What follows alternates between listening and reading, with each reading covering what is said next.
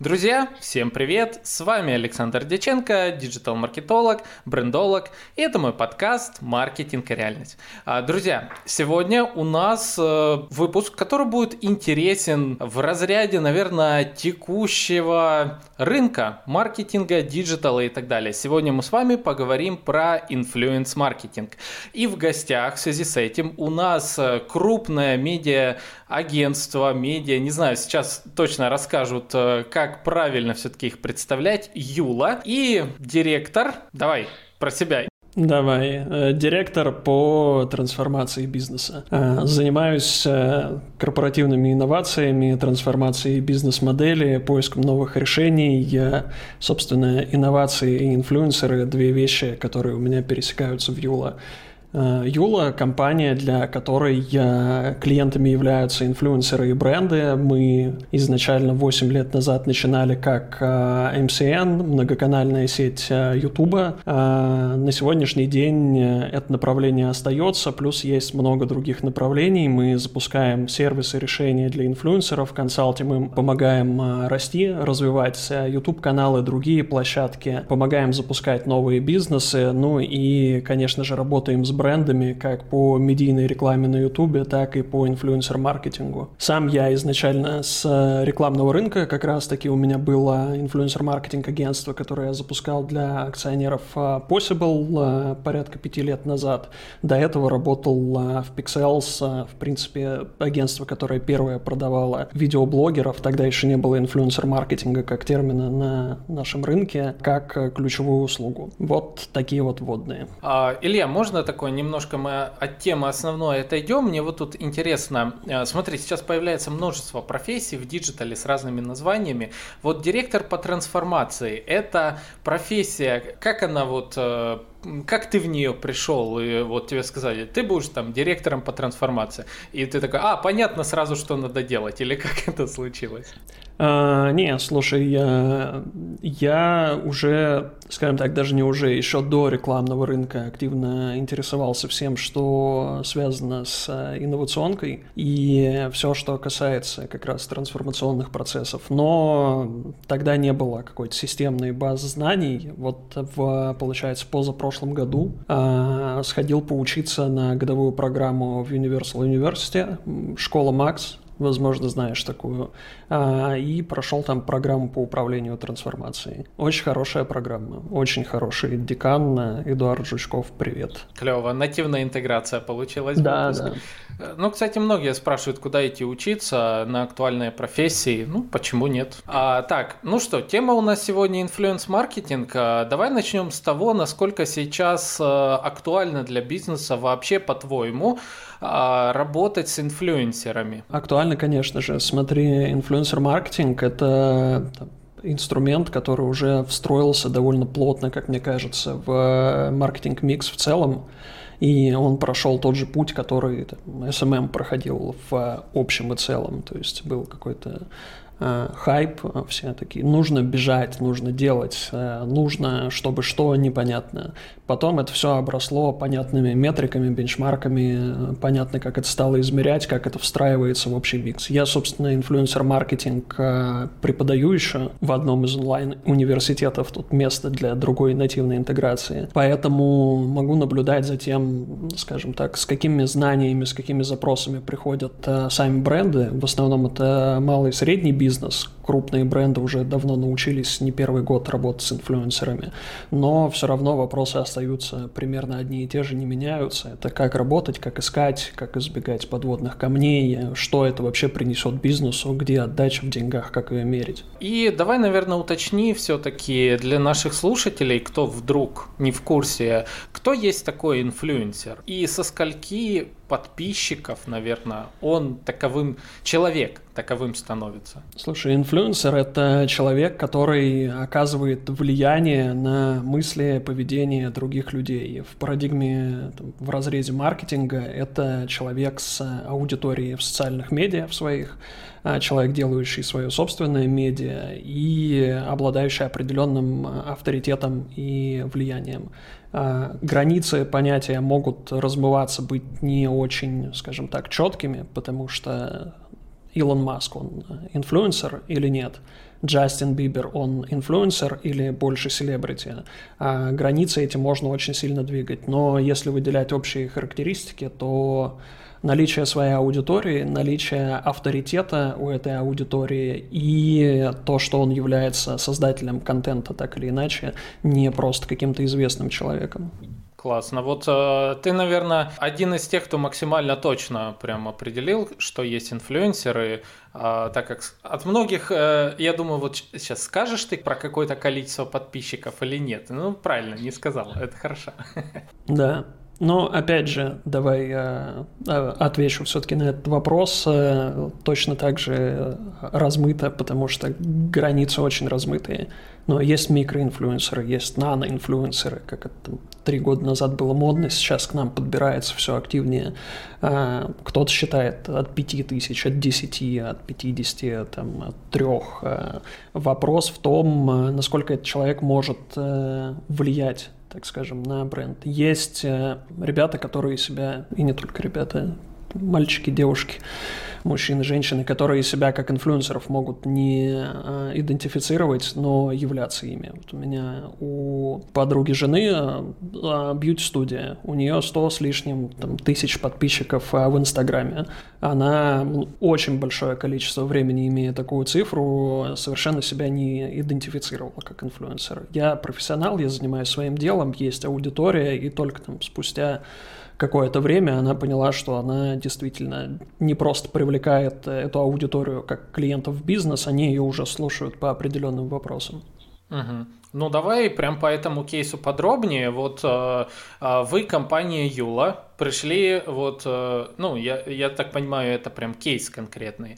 А вот пришли к девушке, у которой своя студия. И что вы сделали? Что, что было на старте, что было на выходе? Не, смотри, к девушке мы не приходили. Это как я и сказал, хорошая подруга моей жены в Инстаграме. Мы, как компания Юла, пришли э, с подачи компании Google 8, по-моему, лет назад, 9, э, чтобы развивать изначально YouTube-креаторов помогать им решать проблемы на YouTube, помогать им развиваться, и это то, с чего начинался путь компании. Э, на сегодняшний день, э, их там были многие десятки тысяч, на сегодняшний день осталось ядро из э, пяти тысяч креаторов, авторов, контент-мейкеров на YouTube, как основная часть бизнеса, и мы продолжаем этим заниматься. И там разброс довольно большой, от Юры Дудя до Like Насти или какие-то маленькие креаторы. То есть порядка 300 с чем-то у нас миллионной аудиторией сейчас клиентов, партнеров, порядка 2000 от 100 тысяч подписчиков и мы продолжаем помогать им развиваться на платформе, но в зависимости от того, насколько крупный автор, насколько крупный инфлюенсер, у него совершенно разные могут быть потребности. У кого-то потребности запускать бизнес и строить комплексную стратегию, у кого-то потребности просто понять, как ему работать с форматами внутри площадки. Угу. А расскажи, пожалуйста, вот тогда, как отличаются обычно потребности как раз-таки крупных блогеров от вот Э, начинающих и средних, то есть какие-то есть э, ну, пакеты услуг, возможно, или ну, частые такие запросы от крупных. Давай с крупных начнем. Ой, как интересно на фоне. Декорация упала а, у нас на фоне. Ничего страшного. Entertainment. Смотри, э, все довольно просто и понятно. Чем меньше блогер, инфлюенсер, креатор, как угодно его можно называть, тем больше у него потребность изначально в знаниях. В знаниях и практике. Я только начинаю, я еще не понимаю, что мне делать, как э, строить план развития, как ориентироваться. Это такая итерация выживания, я бы так сказал, на сегодняшний день уже. Если 5 еще 7 лет назад можно было просто сесть и снимать на камеру телефон у себя, как часто говорят, то сегодня уже это очень большая конкуренция внутри. Если это средний автор, у него может быть уже потребность лучше понимать, э, как ему дальше двигаться внутри своей ниши или переходить в новую нишу. Если это совсем крупный автор, то, как сказал, э, там вопросы возникают, а как расширяться, как э, диверсифицировать свой такой стартап под названием «Персональная медиа», а, стоит ли ему выходить на другие языковые рынки, стоит ли ему запустить э, свою коллекцию одежды, стоит ли ему задуматься о том, чтобы вообще уйти из медиапространства и заняться бизнесом. То есть там уже другой скоп вопросов. Как э, работать с тем, что появилось очень много площадок. Сейчас же площадки конкурируют за инфлюенсеров во многом в том числе. И для них это тоже вопрос, как и для площадок, так и для инфлюенсеров у площадок, как нам получить больше классных ребят, а у классных ребят где найти время на то, чтобы на всех этих площадках оказаться, как выбрать правильные, как выбрать целевую аудиторию. В целом я всегда э, такие блогерские проекты, особенно связанные с видеоконтентом, сравниваю с э, стартапами венчурными инвестициями, потому что фактически ты придумываешь, выбираешь себе какую-то нишу, выбор формата в контенте – это как э, выбор ниши в любом бизнесе. Смотришь, насколько она конкурентная, начинаешь делать что-либо для аудитории, что ей интересно, начинаешь соотносить это с тем, что тебе конкретно интересно, нравится ли тебе делать то, что нравится аудитории, и наоборот, нравится ли аудитории то, от чего ты самое большое удовольствие получаешь а потом уже ты задаешься вопросами, где поэкспериментировать можно, какие гипотезы с контентом, начинаешь смотреть в метрике, анализировать, какой у тебя CTR на твоем видео, и опять же, если это YouTube, или уходить в какие-то другие метрики, если это Instagram, Twitch или что-то еще. Не все об этом думают, не все так на это смотрят, но с кем не общался из авторов, а, плюс-минус другими словами, но похожие вещи они для себя формулируют и делают. А, а вот э, ты еще тут Twitch задел, очень интересно, тоже о нем поговорим. Сколько вас там человек? Ну, то есть вот э, я так, ты так описал э, огромнейший фронт работ. И я так понимаю, там у вас большое количество разных подразделов и так далее. Можешь угу. приблизительно сказать, вот сколько вас, чем вы занимаетесь по подразделам? Да, конечно. На сегодняшний день мы до 100 человек доросли, то есть у нас не какая-то мегакорпорация крупная. Причем вся эта сотня, она распределена по разным странам, разным офисам. У нас head office э, в Хайфе в Израиле, там у нас э, разработка и финансы. В Москве у нас все, что касается работы с стратегическими клиентами, с инфлюенсерами, маркетинг, business development, трансформация здесь же. Э, и рекламное направление, конечно же, которое работает с медийкой, инфлюенсер-маркетингом и наш продакшн внутри рекламного направления. Есть офис в Киеве, там большой кусок экспертизы, связанный именно с клубом, и там же в Киеве у меня, например, э, прекрасный проект менеджер Дарья по внедрению новых сервисов и решений для инфлюенсеров находится.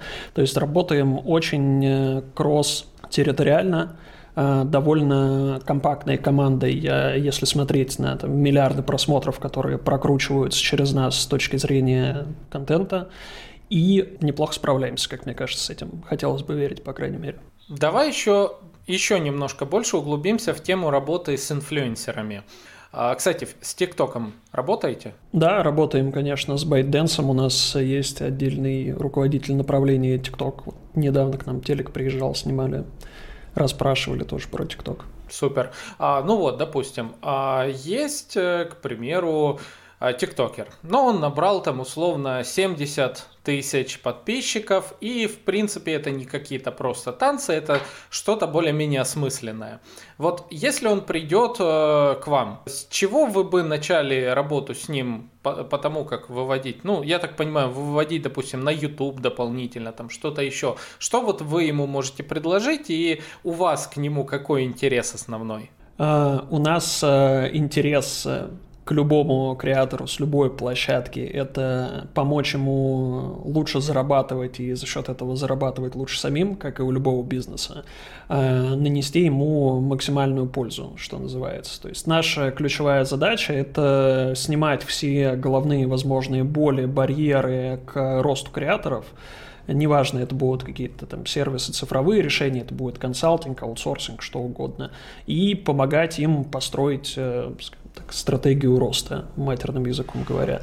А, помогать расти, помогать лучше зарабатывать. Если это тиктокер, то это пока еще очень такая гибкая, раскачивающаяся зона, в чем-то слепое пятно. Мы активно сейчас, сейчас каздевим, интервьюируем, анализируем тиктокеров как тип креатора, тип инфлюенсера. Очень интересно, очень похоже на то, что было лет 7 назад на Ютубе. То есть довольно быстрый взлет, быстрая популярность, непонимание, что с этим делать, непонимание, как это развивать, масштабировать. И желание, чтобы все было легко и быстро, точно так же, как на ТикТоке. Вот первое, что мы делаем, это пытаемся поработать с установками, что так же легко и быстро не получится. Нужно работать, работать вкладывать э, себя, свое время и свои усилия и развиваться. У всех есть понимание того, что нужно смотреть в сторону других площадок, потому что TikTok пока на текущий момент э, очень слабо монетизируется. Про планы монетизации ничего сказать не могу. Они, как любая компания, проводят эксперименты, тоже тестируют, э, запускают э, монетизацию, запустили музыкальных треков, э, экспериментируют с монетизацией самого контента, но пока не для одного тиктокера, с которым бы я не общался, именно с точки зрения площадки площадки, э, она не является источником заработка. Бренд интеграции, взаимодействия с рекламодателями, да, но на этом никогда никто далеко не уезжал. А, пример YouTube самый показательный. YouTube э, изначально делится, отдает, отдает 55% э, тех денег, которые они зарабатывают на рекламе создателям контента. В том числе, таким образом, они собрали вокруг себя большое сообщество, комьюнити тех, кто делает контент, заинтересованных авторов и выросли. Вот TikTok, этот путь проходит э, на текущий момент гораздо быстрее. Там, то, что у YouTube заняло лет 10, они проходят за несколько лет. И пока, как я понимаю, с разными моделями пытаются проводить эксперименты и тесты. А для самого креатора, заканчивая затянувшийся ответ на твой вопрос, это как раз-таки построение плана, какой-то стратегии, как он будет дальше развиваться. У него есть популярность, которую он приобрел, аудитория, как это дальше капитализировать, как это переводить в другие площадки, как с этим работать, э, чтобы как минимум было на что кушать, как максимум, э, чтобы это стало профессией. Угу. И а на аутсорс а, там такие моменты, как, допустим, а, монтаж видео, там съемки, возможно, какие-то, вы это берете или а, чисто консалтинг? Зависит от э, партнера, зависит от э, его проекта. Есть э, отдельные сервисные вещи, которые касаются аутсорсинга. У нас мы стартовали с аутсорсинга YouTube и сейчас прикручиваем его, прикручиваем его к ТикТоку. Пока в связке YouTube плюс э, ТикТок. Это не значит, что мы берем какой-то проект и продюсируем прям под ключ, хотя такие проекты есть, как массовая услуга. Скорее, это для разных сегментов, для разных категорий э, снятие как раз э, проблем времени, головной боли, высвобождения времени. Ну, я прекрасно понимаю, насколько сильно YouTube тот же самый забирает время, я по этой причине именно на Ютубе все делаю плохо. Все силы уходят в подкаст, на Ютуб уже просто сил нету, чисто ради SEO-индексации закидываю э, видео. Слушай, я читал э, интервью или комментарий в каком-то американском издании, э, по-моему, на TubeFilter это было, э, девушки-инфлюенсера, и она там, э, мне очень понравилось, сказала, что, типа, TikTok это вот у меня сейчас для души, типа, фан, то, от чего я получаю удовольствие, YouTube это full-time job, типа, здесь я работаю, это вот моя работа на полный день. И в целом э, это актуально для многих авторов, опять же, кто достиг определенных э, немаленьких результатов, э, все прекрасно понимают и воспринимают это, если не как бизнес свой, то как э, полноценную работу на полный рабочий день, а то и больше. Да, да, я согласен. Это, это огромное вложение сил, и с, с учетом вот, этого, вот этой планки, которая сейчас формировалась на Ютубе, это, да, полное Полное погружение. А, кстати, а тут же э, новая ниша появляется, подкастинг. А вы уже рассматриваете работу с подкастерами? Год назад примерно думали, брейнштормили какие-то идеи, но пока их все запарковали, потому что пока еще довольно нишевая история. И, собственно, вчера слушал другой твой выпуск, связанный с подкастами. Мне очень понравилась мысль о том, что, возможно, Clubhouse приучит больше людей к аудиоформату, и ниша разовьется комплексно. Мне кажется, это было бы интересно. Да, я тоже так думаю, и вот жду, когда Android запустят.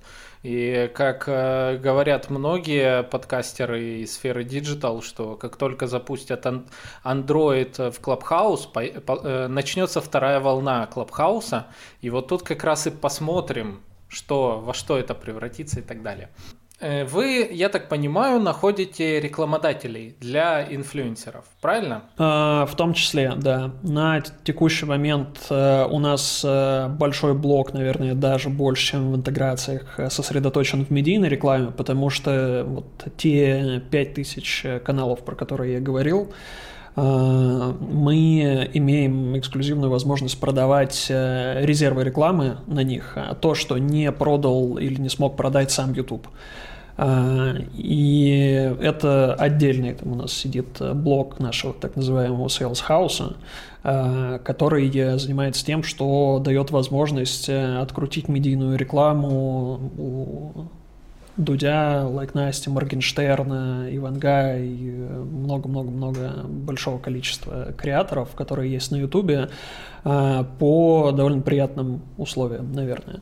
А другой блок у нас занимается да, бренд-интеграциями, и мы его перезапустили вот в конце прошлого в этом году. А, ранее у нас была доля в агентстве, которая занимается инфлюенсер-маркетингом, но мы решили это все перевести внутрь и сейчас развиваем уже непосредственно в Юла. С какого порога начинается, э, появляется возможность у бизнеса вот, заказать через вас рекламу у инфлюенсеров? То есть финансового или какого-то порога узнаваемости, не знаю. Чем больше, тем лучше. Вопрос, э, я думаю, целесообразности. Ну, условно говоря, если это компания на давай так, если это 20 тысяч долларов, но за них э, бренд хочет там 150 э, инфлюенсеров, даже может быть это будут микроинфлюенсеры, то это будет большой вопрос. А нужно ли в это э, вступать. Вот. Опять же, я здесь не претендую на то, чтобы отвечать прям за руководителей нашего рекламного направления. Вот. Говорю скорее такие общие наблюдения по бизнесу и по рынку, потому что э, очень много мелкой э, моторики. Опять же, если это какой-то совершенно там не скажем так, неосознанный бренд, не понимающий целей э, своих собственных, то тоже будет большой вопрос. Вот. А, и с этим тоже, к сожалению, до сих пор рынок сталкивается, особенно там, малый и средний бизнес, потому что часто видно людей, которые с ними сложно обсуждать э, стратегию инфлюенсер-маркетинга, потому что они в целом бренд-стратегию, маркетинговую стратегию свою не понимают. Какая аудитория, куда объем, э, частый запрос, с которым я там за практику сталкивался, э, не от крупных, конечно же, брендов и не от международных, но от каких-то локальных компаний, малый средний бизнес, опять же, это как раз на уровне мы слышали, что блогеры классно, мы хотим инфлюенсер-маркетинг, потому что это вроде какая-то крутая штука, а принесите нам, подберите а в какую аудиторию вы бьете, эм, какого, какое вы коммуникационное сообщение хотите. Если у вас коммуникационная стратегия, это все вопросы не закрыты. Не-не-не, просто мы хотим размещения у блогера, чтобы что? Ну, чтобы продажи были. Вот. А каскадировать цели там, от бизнеса к маркетингу, от маркетинга к коммуникационным целям, э, нет, такого не делали. Вот, вот с этим сложно. Вот с этим э, гораздо больше вопрос, э, пойдем мы в это или нет. Но это не значит, что мы, кстати, игнорируем какие-то кайфовые, классные проекты, конечно же. У нас, например, не в части инфлюенсер-маркетинга, но в части нашего замечательного прода продакшена очень мне нравится проект, э, который делали с Киви. Он э, довольно давно был ну, как вот последние годы, без трудовой, очень кайфовый. Там, по-моему, первое видео с э, Габидулиным «Кубик в кубе», который как раз рассказывает, э, как он свою карьеру строил. И довольно хороший позитивный отклик. Но бренд, опять же, хорошо понимает цели. А, Илья, вот э, следующий вопрос у меня касательно метрик измерения а, взаимодействия с инфлюенсерами. А, Все-таки как проверить, по каким показателям, э, как Сегодня логотип на фоне это, это нечто. Вот, как проверить э, вза взаимодействие с инфлюенсером, по каким показателям, что будет являться вот эффективным KPI, что как бы менее? Все, опять же, зависит от целей, которые ставит себе бренд. Это может быть как в любой другой рекламной коммуникации, либо повышение охватов, либо стимулирование пробы. Это может быть цель, выраженная в лидогенерации в продажах. Та цель, которая стоит с точки зрения маркетинга, с точки зрения коммуникации, она же будет актуальна для инфлюенсеров. А, можно работать на донесение рекламного сообщения, повышение охвата, повышение узнаваемости, например, бренда. А, можно доносить э, любое коммуникационное сообщение. Может быть, бренд хочет стимулировать какую-то акцию, постимулировать конкретные продажи.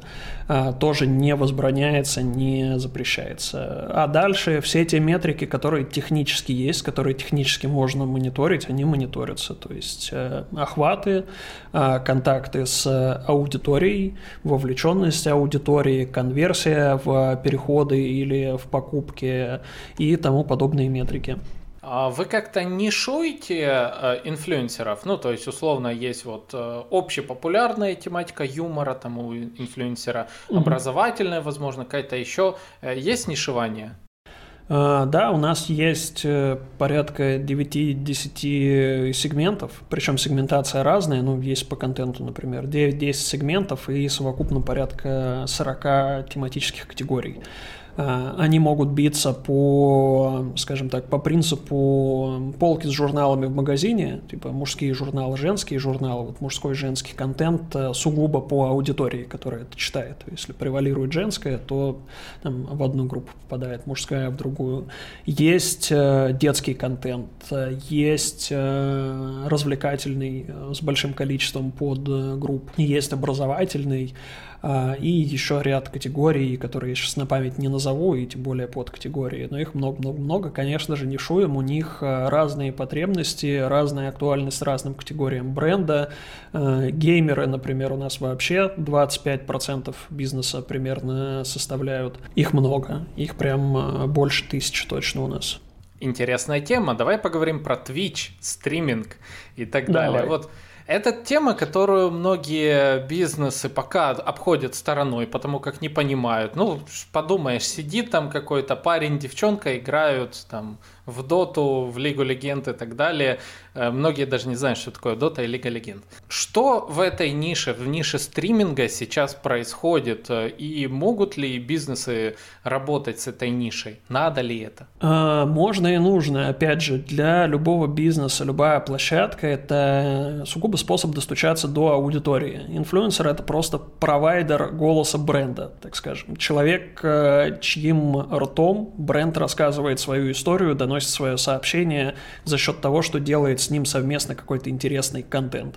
И это отдельная вообще тема для обсуждения, весь этот co-creation и то, что ну, не работает. Хорошо реклама, где просто «Здравствуйте, а сегодня я расскажу вам про классный, замечательный бренд, какая прелесть, что он появился». Вот, и дальше такой записанный э, под диктовку какого-нибудь маркетинг-директора идеальный текст, который классно бы зашел для телевизора, но который вообще не сработает в э, формате инфлюенсер-маркетинга.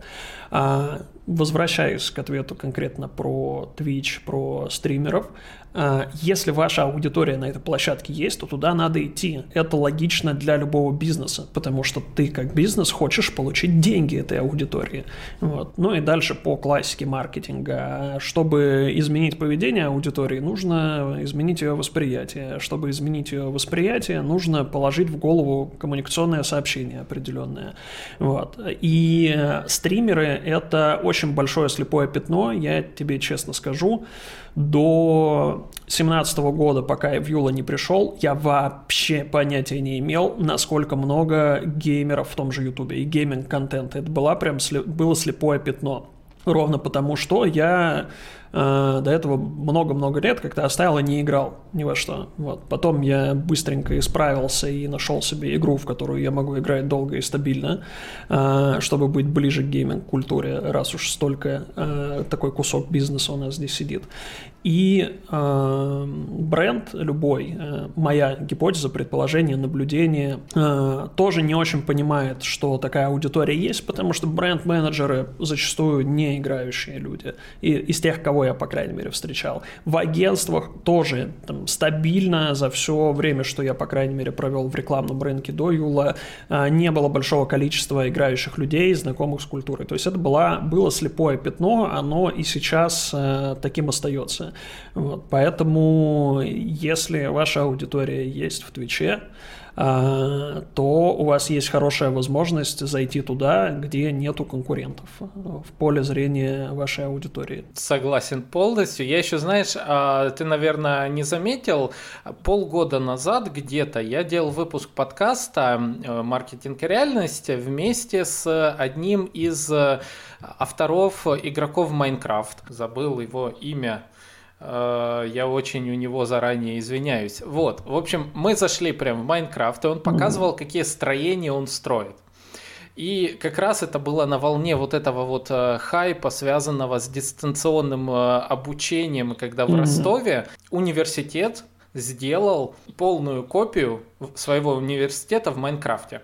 И проводили обучение прям вот в, э, в Майнкрафте. Заходя, это было очень классно.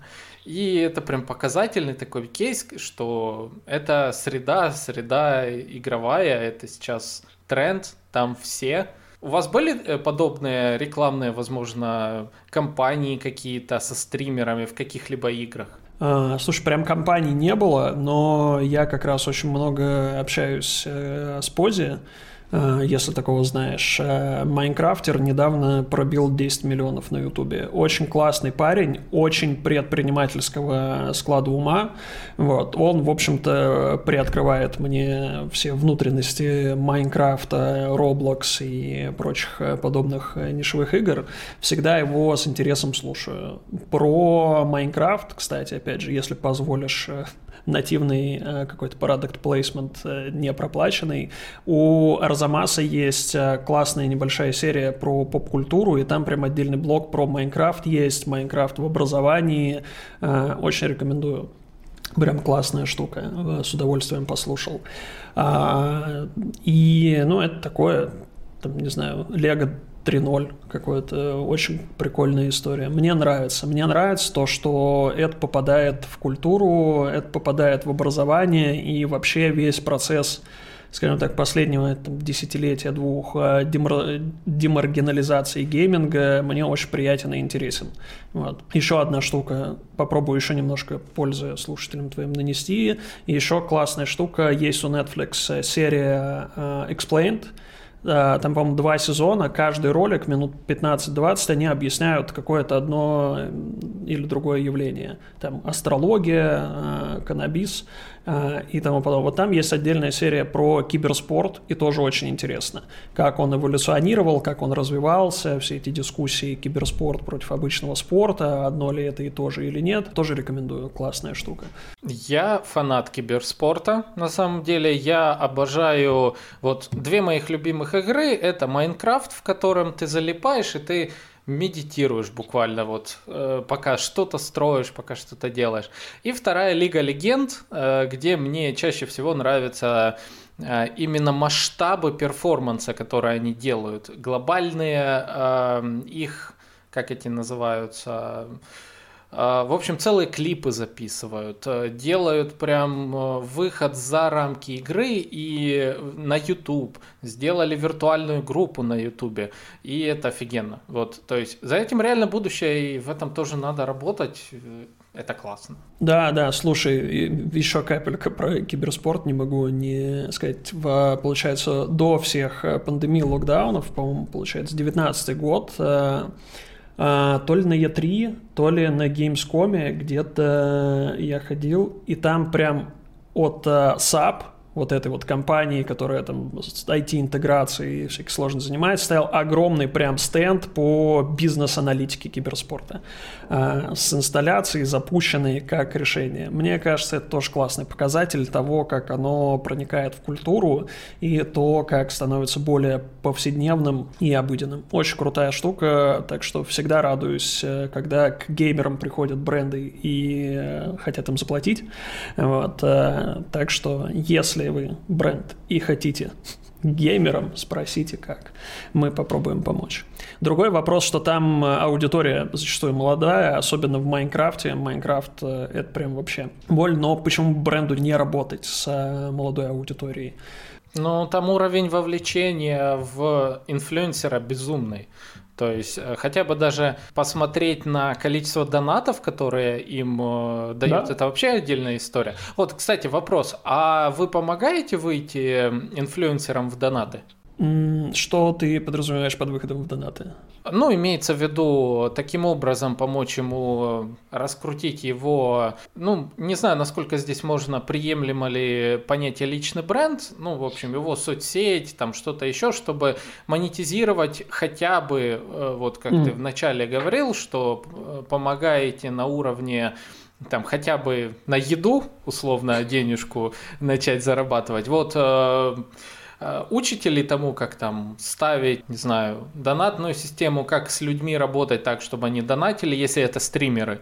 Э, слушай, этого сейчас не делаем, но планируем, э, чтобы тебе не лгать и не обманывать. Я тебе могу очертить круг там, площадок наших приоритетных, а, домашняя площадка наш YouTube в первую очередь. Мы начинаем с нее. Вот. А с ТикТоком мы начали уже работать и двигаемся туда, обсудили. То, что касается Instagram, а, Twitch, какие-то другие, возможно, площадки. Это наш, скажем так, фокус следующего шага. То, в рамках чего мы в том числе и трансформируемся как бизнес. Мы идем по стратегии выхода из такой Э, одноканальной, однонаправленной э, работы только с одной конкретной площадкой и креаторами одного типа, то, как там 8 лет назад, 9 начинался бизнес, и переходим к полной кросс-платформенности.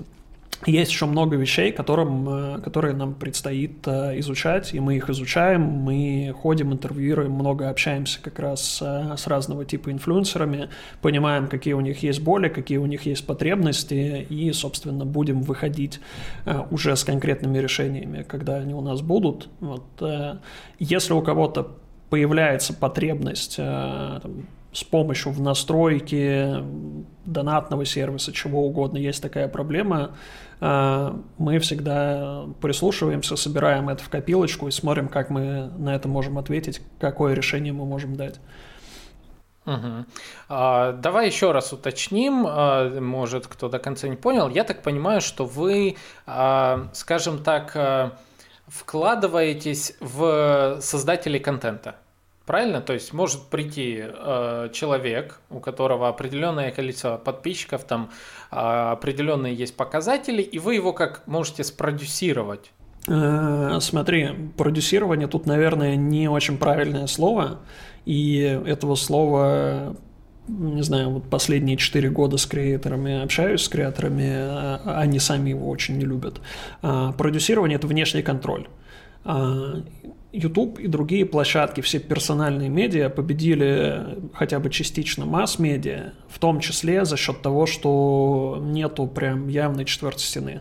Есть э, восприятие того, что это понятный тебе живой человек, э, который с тобой коммуницирует, делает для тебя контент, и у вас строится какая-то история виртуальных ваших отношений. Там, э, зритель тот, кто контент для зрителя делает.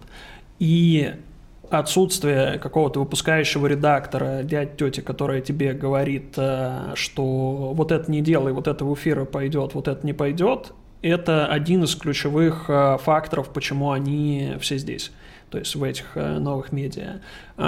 Продюсирование означает, что ты говоришь кому-то ограничиваешь кого-то что-то делать. Мы в большей степени консультируем, направляем и даем э, сервисы и услуги. Как я и сказал, наша задача, а, как можно больше э, барьеров, ограничителей, проблемы головной боли снять, там, где мы это можем делать. Ну, отлично, если мы это можем делать э, какими-то цифровыми масштабируемыми решениями, здесь вообще очень все хорошо.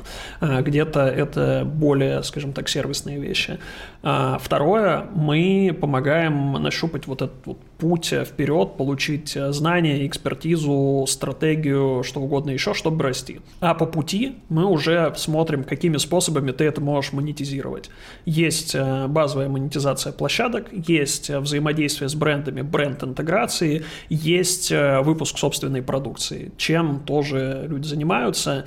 И я всегда в пример как раз того, что инфлюенсер продает, повторюсь, э, привожу нашего партнера Эмили Фриман. У нее на момент э, когда это было, было где-то от 50 до 80 тысяч, по-моему, подписчиков на Ютубе, э, меньше 100.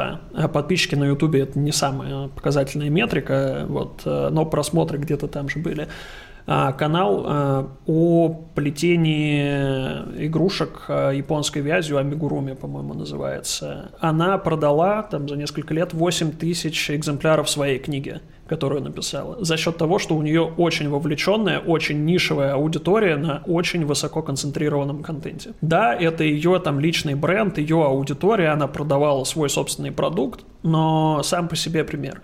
Да, 8 тысяч единиц продукции продано. Понятно тоже, что с помощью дистрибьюторов, с помощью сетей, но тем не менее. Это то, как это работает. Поэтому инфлюенсеры – это продающий инструмент, главное их правильно так, уметь э, готовить, запускать и измерять. По последним, э, если правильно помню, там каждый год выходит инфлюенсер-маркетинг репорт от инфлюенсер-маркетинг хаба, у них, э, по-моему, вот прошлый год, этот год примерно возвратные инвестиции 5 долларов на один вложенный. У меня на курсе студенты считают какие-то возвратные инвестиции, у них на самом деле похожие штуки получаются. Вот, ну и чтобы было понятно, там студенты это люди, которые ну, большая часть это как раз практикующий бизнес, предприниматели, малый-средний бизнес, а, крупные компании в том числе, а, они приходят поучиться как раз инфлюенсер-маркетингу и а, приносят свои кейсы как рабочие. И тоже где-то так получается, что подтверждают, что высокая отдача по деньгам. Смотри, еще одна важ, э, важная тема, которую не могу не задеть, раз мы касаемся инфлюенс-маркетинга, это репутация. Институт репутации. Ну вот из ярких событий последних дней это что? Это Моргенштерн, допустим, и Альфа-банк, за коллаборации которых, э, которых одни в общем, люди их хвалят, типа, о, классно, хайпово, mm-hmm. все такое. Другие массово там в том же Фейсбуке я замечаю предпринимателей разных э, направленностей говорят о том, что я закрываю карты, карту Альфа-банка, это ж так вот неправильно, как они посмели и так далее. Вот, э, что ты вообще, ну, да, э, касательно этой ситуации вот э, думаешь, и вообще в рамках института репутации, как работать, как вы работаете вот с репутацией э, с блогерами, если у вас какие-то жесткие правила, что вот это ни в коем случае не делать, не говорить там что-то. Давай начну по порядку. Во-первых, у меня есть э, дурацкая параллель э, без выводов, аналогия. Мне кажется, то, как э, крупные, действительно большие бренды, э, скажем так, испытывают сложности с э, выходом на разные целевые аудиторные сегменты. Ну, а коллаборация Альфа и Моргенштерна – это выход на целевую аудиторию помоложе, естественно, и помладше. Э, мне очень нравится слушать там э, рассказы знакомых, которые где-то там у них дети спорят, кто же богаче, Моргенштерн или Путин. Это прям Э, Алишер действительно, скажем так, уже поп-культурный массовый прям персонаж в хорошем смысле. А, но при этом вот есть предприниматели, про которых ты говоришь, которые типа, это ужасно, и не буду пользоваться банком, ведь у них такая ассоциация. Так вот, э, мне очень интересно крутить в голове параллель а, ровно такую же с площадками. Потому что все площадки, все платформы, они не столько и не так сильно страдают там, относительно репутации, хотя для них это тоже важный момент, а сколько они испытывать могут тоже сложности с привлечением разных аудиторных групп. Там, грубо говоря, Snapchat э, в Штатах выстрелил для подростков, часто про это рассказываю, привожу в пример. Instagram скопировал у них сторис и фактически отрезал э, всю ту взрослую платежеспособную аудиторию, которая могла бы сидеть в Снапчате. С другой стороны, TikTok ну и большой вопрос в Снапчате, сидела бы все-таки в итоге эта аудитория, как бы они ее привлекали.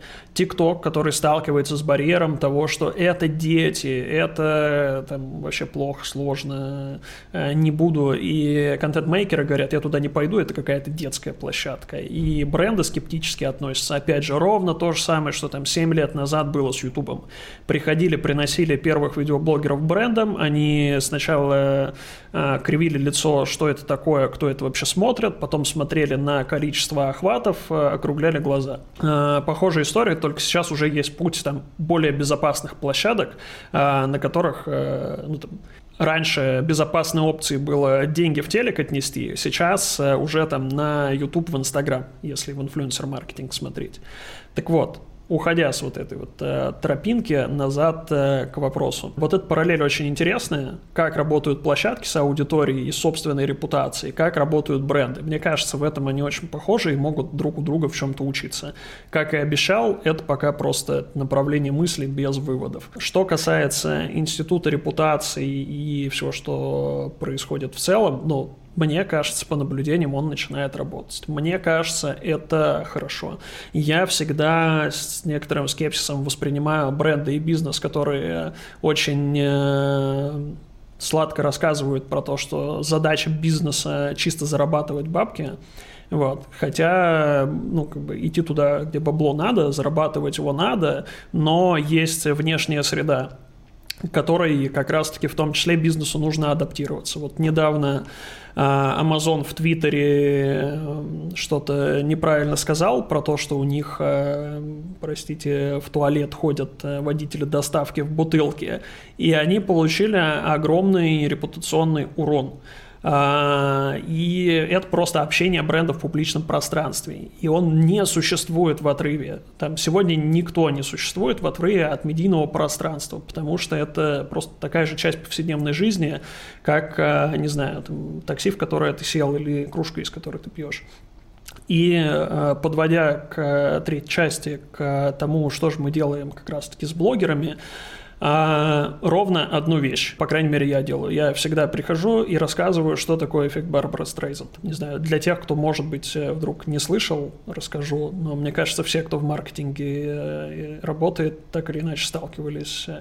А, дословно не помню, но кто-то снял дом Барбара Стрейзанд и выложил где-то на никому неизвестном фотостоке. И этот дом там бы так провисел, но там Барбара или кто-то ее адвокат подали в суд из этого начал разрастаться скандал, вот, и в итоге это все, итерация за итерацией, доросло до огромнейшего просто там какого-то пиар-скандала ужасного, хотя никому бы это там, там 300 человек эту фотографию типа посмотрели, никто даже значения не придал, просто фотосток какой-то, вот. И это, в принципе, то, что можно наблюдать э, с Ютубом, Инстаграмом, любой площадкой, это, как бы, скажем так, если это какой-то необоснованный э, хейт, э, там, ненависть, какие-то вбросы, то лучше не реагировать.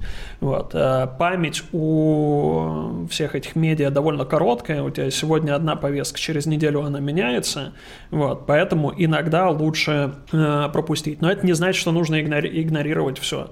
Вот. В целом это такой же пиар, как и пиар брендов. Пиар именно в контексте public relations, а не в контексте там типа сделать что-то вау классное, чтобы все об этом узнали.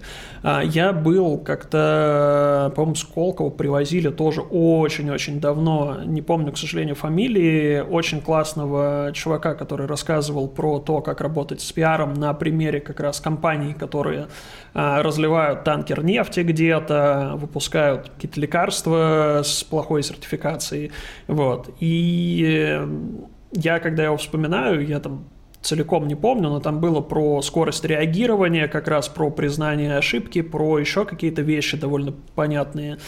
И это все очень похоже на медиа, с которыми мы работаем, на то, что происходит с брендами, то, что происходит с инфлюенсерами. Я не большой специалист э, в управлении репутацией, но параллели вижу. Вот. А, так, ну, а, у нас тут а, остается немного времени. А, расскажи напоследок, как же все-таки начать работать с вами и инфлюенсером, и, соответственно, бизнесом? С чего все начинается? Э, зайти на сайт, написать нам или кому-то из э, наших ребят в социальных сетях. У нас все довольно открыто коммуницируют, коллаборируют. А, с Ютубом есть технические ограничения от самого Ютуба. Контент должен монетизироваться, у него должен быть AdSense. Э, а с ТикТоком одновременно и попроще, и посложнее, так как мы относительно недавно, там, в прошлый, позапрошлый год начали с Бейденсом работать, а, и, скажем так, сейчас набиваем руку на то, какую ценность мы можем приносить э, тиктокерам э, все больше и больше, то там больше ограничения, там индивидуально, там уже нужно иметь какой-то довольно большой аккаунт, но мы работаем над тем, чтобы расширить эту планку. Вот. Вопрос не в том, что нам кто-то не интересен или не подходит, вопрос в том, э, с какого уровня мы можем начать давать ценность, вот, э, какую-то масштабируемую, потому что ну, странно будет, если кто-то начнет с нами работать и такой, типа, ну, а теперь там, годик посидите, мы подождем, пока ты вырастешь. Вот. Опять же, знания, помощь, консалтинг вот по, скажем так, лестнице развития. А, Twitch, Instagram э, и другие площадки можно написать, но все индивидуально. Тут, э, скорее всего, на текущем этапе мы в первую очередь поможем э, подумать и посмотреть, как выйти на те площадки, с которыми мы работаем в первую очередь. Ну, на сегодняшний день это YouTube и TikTok. Вот. А, ну, еще всякая дистрибуция контента, типа Яндекс Эфира и что-нибудь придумаем. А может и не придумаем. Но мы, ребята, открыты и очень любим общаться, знакомиться. Вот до пандемии у нас э, постоянно кто-то к нам приезжал в лофт, э, когда выдавалась возможность, всегда с интересом общался, и это прям очень тоже классный опыт. Когда ты не только с какими-то с многомиллионной аудиторией людьми держишь связь, но там ко мне приезжал э, классный чувак, такое слово паразит э, этого выпуска у меня будет, чувак. Э, у, у него было тысяч тоже 40 э, подписчиков, и он э, прям на, говорит, слушай, э, я знаешь, что опасаюсь? А вдруг я стану заложником своего контента? И я такой, вот ты мой дорогой, это вот э, с, там, с тремя миллионами аудитории э, не все понимают или понимают, когда они уже заложники образа и заложника контента. Очень круто, что ты в эту сторону думаешь. Вот. И таких э, инсайтов э, довольно много, и мне это прям большое удовольствие доставляет, потому что так скажем. Я посмотрел довольно детально на все, что касается инфлюенсеров со стороны рекламного рынка, вот, и там это одна картина. А сейчас э, в очень таком детальном приближении смотрю, как они изнутри устроены и это вообще совершенно другой мир. И, ну, а на пересечении как раз их взаимодействие и существует э, все интересное и классное, что мы видим. Там инфлюенсер-маркетинг компании, коллаборации, совместные продукции, когда инфлюенсеры свои бренды запускают, когда бренды делают своих инфлюенсеров. Вот, так что классно. Всем рекомендую найти себе какого-нибудь э, классного инфлюенсера в друзья и узнавать от него всякие новости, интересные инсайты и внутрики, как же он э, живет. Да, друзья, вы, кстати, можете зайти к одному известному вам инфлюенсеру в Инстаграм, ко мне. А, я там тоже много чего интересного пишу. Я, я, наверное, могу себя уже считать отчасти инфлюенсером. У меня есть подкаст, который слушают люди, я вижу, как он влияет на их жизнь, надеюсь, только позитивно. Вот, так что можете, да, и ко мне тоже в Инстаграм зайти. А, сто процентов. Вот, подтверждение есть. А, кстати, а есть э, такие вот эм, инфлюенсеры, которые вы, которых вы сейчас прям ищете? Вот, вот мечтаете найти такого? Мечтаем. Э, слушай, мы мечтаем, чтобы все в СНГ работали только с нами. А, и ни с кем другим, наверное, а, вот, и наносить а, максимальную пользу. не могу тебе, наверное, сказать. То есть, э, наверное, классно будет, э, если замечательный Артем Кадзекрэп с нами начнет работать. Я как большой поклонник Marvel и всяких вот этих супергеройских гиковских штучек, ну как поклонник, просто с женой активно смотрим, и смотрим их обзоры. Вот, буду рад, если он э, тоже придет к тому, чтобы с нами работать и присоединиться к э, всем тем сотням э, больших блогеров, которые уже с нами работают. Я тоже обожаю его канал, Cat the Crab, э, вообще офигенный Marvel. Всегда заходишь к нему, и он поясняет все. Вот. Но мы его позовем обязательно. Вот. Так, ну что, Илья, большое тебе спасибо за полезнейший контент. А, вот, ссылочки, друзья, обязательно будут э, на все соцсети, на сайт э, Юла, будут в описании к подкасту. А если вы хотите задать э, какой-то свой индивидуальный вопрос, вы, конечно же, можете его оставить в комментариях, повторюсь, в Apple подкастах, Кастбоксе, на Ютубе, во Вконтакте группе. Можете в личку написать или мне, или э, ребятам из Юла, они ответят. Напишите в, э, в подкасте, э, я передам обязательно вопрос и озвучу вам его где-то в следующих выпусках. Вы знаете, что на все вопросы обязательно я отвечаю, поэтому пишите, задавайте, мы будем только рады. Илья, большое тебе спасибо, я был рад э, услышать, увидеть тебя в подкасте, и контент действительно офигенный. Класс, спасибо тебе большое. Надеюсь, э, правда, было интересно, полезно, не, не скучно и не слишком сумбурно. Вот. Э, очень классно, что позвал. Спасибо. Это мой э, первый опыт в подкастах в таком аудиоформате. Так что, надеюсь, будет хорошо, не будет комом. Тебе удачи с развитием проекта. Очень круто. Теперь я, я добавил, я как это, я присоединился к э, тем людям, на которых ты оказываешь влияние, которые являются твоими подписчиками, слушателями. Э, всем рекомендую. Слушал, классно. Подписывайтесь. Подписывайтесь, друзья, подписывайтесь, ставьте 5 звезд на всех э, площадках. Ну а с вами были Александр Деченко, Илья Бородин подкаст «Маркетинг и реальности». Мы с вами увидимся, услышимся в следующих выпусках. Всем пока. Пока.